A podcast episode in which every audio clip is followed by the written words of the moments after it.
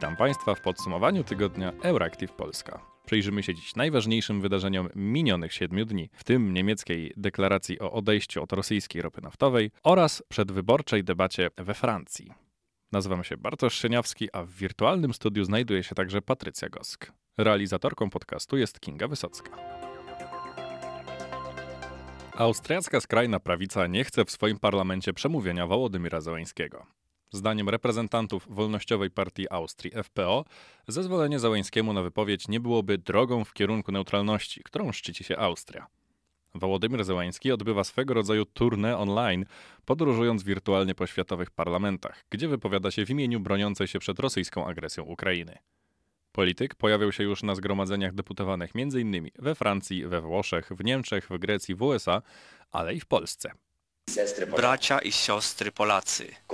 Gdy zostałem prezydentem, odczuwało się wtedy, że nam trzeba będzie z Polską długą drogę przejść, bo było chłodno w naszych relacjach, ale ja chciałem przejść ten, tą, tę drogę szybko, drogę do ciepła,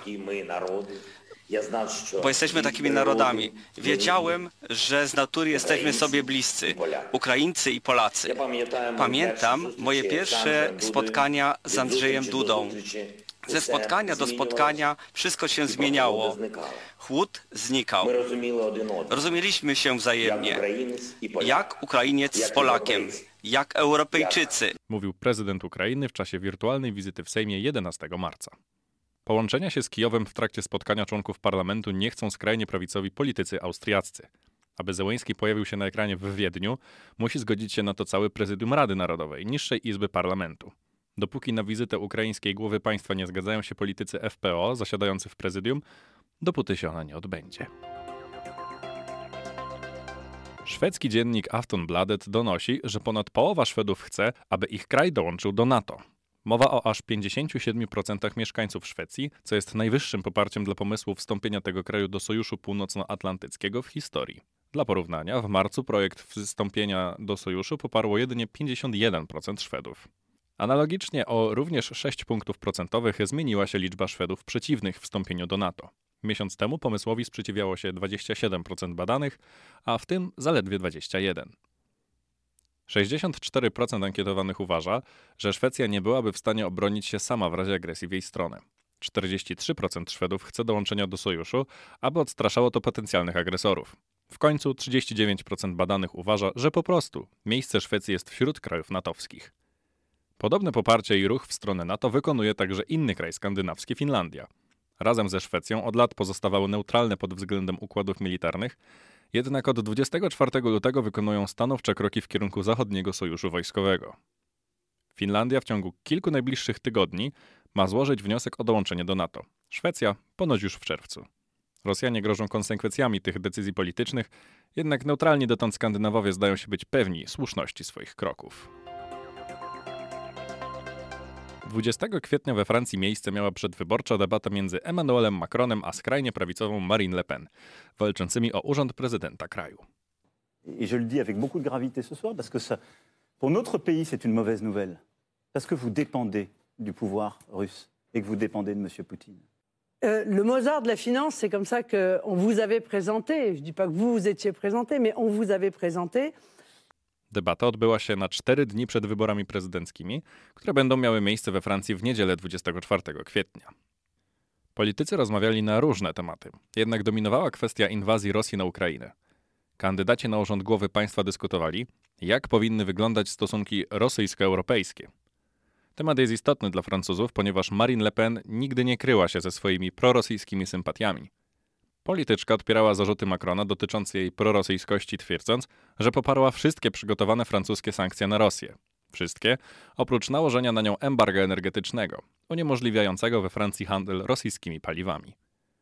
Skoro mowa o energetyce, Le Pen zarzuciła Macronowi bycie klimatohipokrytą, uznając, y, że jego plan rozwoju francuskiej energetyki jądrowej nie był przeprowadzony na tak szeroką skalę, jak ten zapowiadał. Prezydent nazwał oponentkę z kolei klimatosceptykiem, odnosząc się do jej planów odchodzenia od zielonej energii. W debacie pojawił się także polski wątek, kiedy Le Pen wspomniała o projekcie wsparcia Polski w goszczeniu niemal 3 milionów Ukraińców. Macron zarzucił Le Pen, że przez jej prorosyjskie poglądy nie mogłaby być ona prezydentem niezależnym i wolnym od wpływów zewnętrznych. Zarzucił jej także, że jej partia, skrajnie prawicowe Zjednoczenie Narodowe, w ostatnich latach zaciągnęło dwie pożyczki w rosyjskich bankach. Le Pen odrzuciła ten zarzut jako fałszywy. Macron i Le Pen już drugi raz spotykają się w drugiej turze wyborów prezydenckich. Wcześniej miało to miejsce w 2017 roku. Według większości sondaży większą szansę na zwycięstwo ma Macron, cieszący się przewidywanym poparciem 54% respondentów. Le Pen w sondażach poparło 46% osób. W mijającym tygodniu Rosja zapowiedziała sankcje, które mają zostać nałożone na Wielką Brytanię, a konkretnie na przedstawicieli jej rządu. Kreml uznał za persona non grata m.in. brytyjskiego premiera Borisa Johnsona. Według rosyjskiego MSZ jest to odpowiedź na bezprecedensowe wrogie działania brytyjskiego rządu, jak nazwane jest wsparcie dla broniącej się Ukrainy oraz nakładanie na Rosję i przedstawicieli jej władz kolejnych sankcji. Rosjanie zapowiadają, że lista osób, którym będzie się odmawiać wjazdu do Rosji, zostanie wkrótce wydłużona. Rosjanie uznali premiera Wielkiej Brytanii za jednego z najbardziej aktywnych uczestników zawodów w rusofobii. Warto zwrócić uwagę, że jako jeden z bardziej rusofobicznych krajów w Rosji wskazuje się Polskę.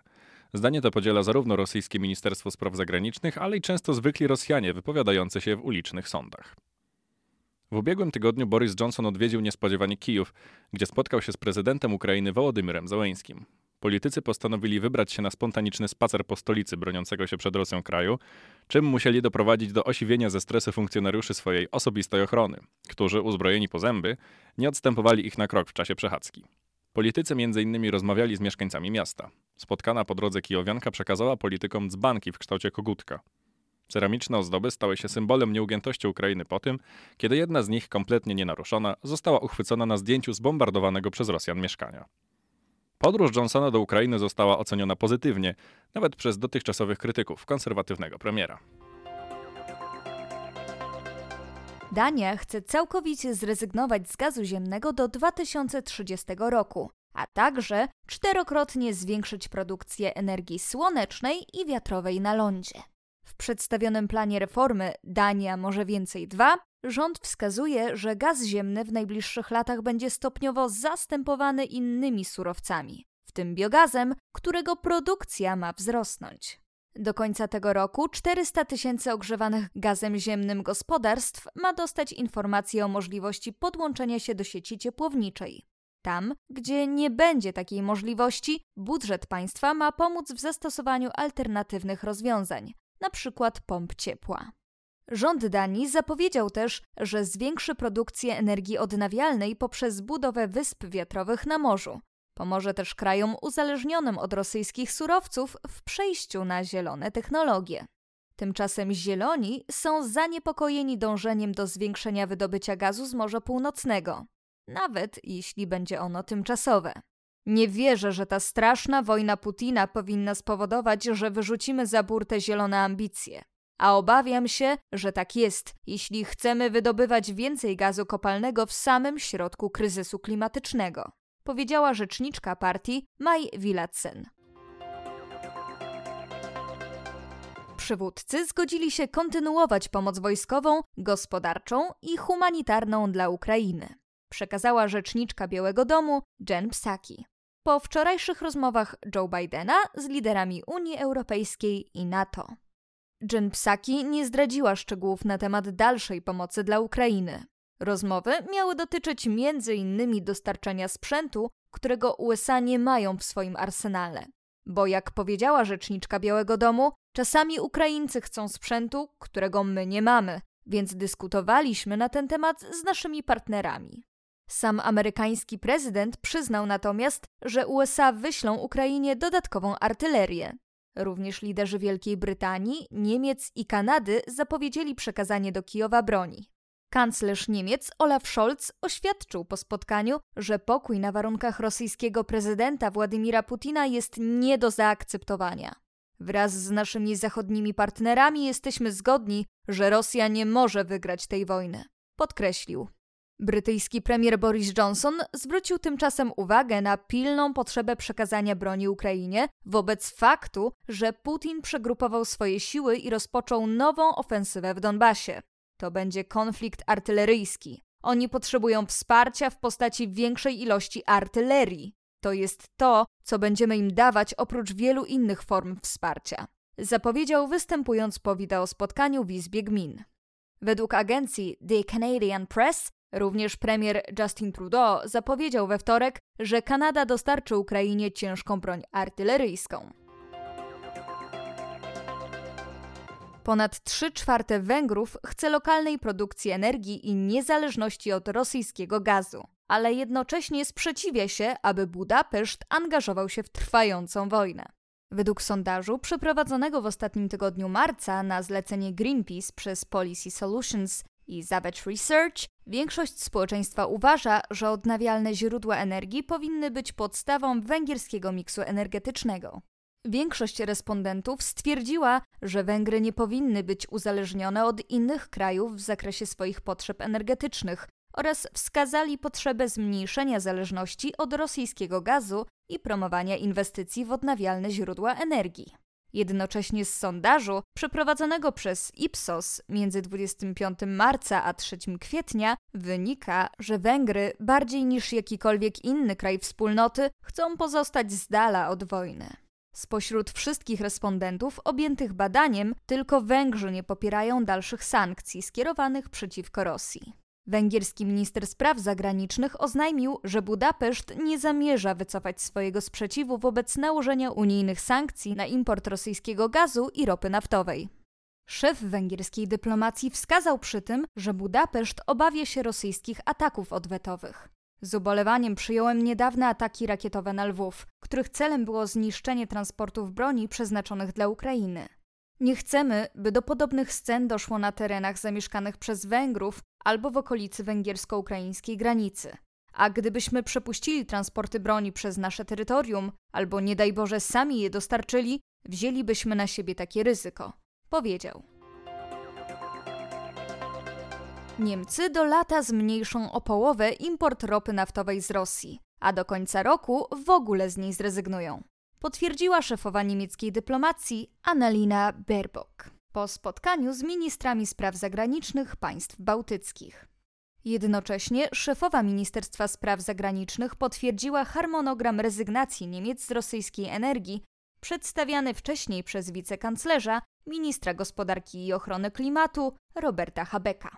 Przewiduje on, że z importu węgla z Rosji Niemcy zrezygnują do końca lata.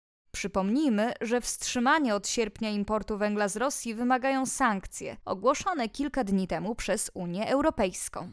Mniej wiadomo na temat rezygnacji Niemiec z rosyjskiego gazu. Annalina Baerbock stwierdziła w środę dyplomatycznie, że nastąpi to zgodnie z ogólnym europejskim grafikiem. Obecne sankcje nałożone na Rosję niemal nie obejmują surowców energetycznych. Jedynym objętym embargiem jest węgiel. Zakaz jego importu pojawił się w piątym pakiecie sankcji. Tymczasem ukraińskie władze przekonują, że embargo na ropę naftową wobec Rosji jest koniecznością.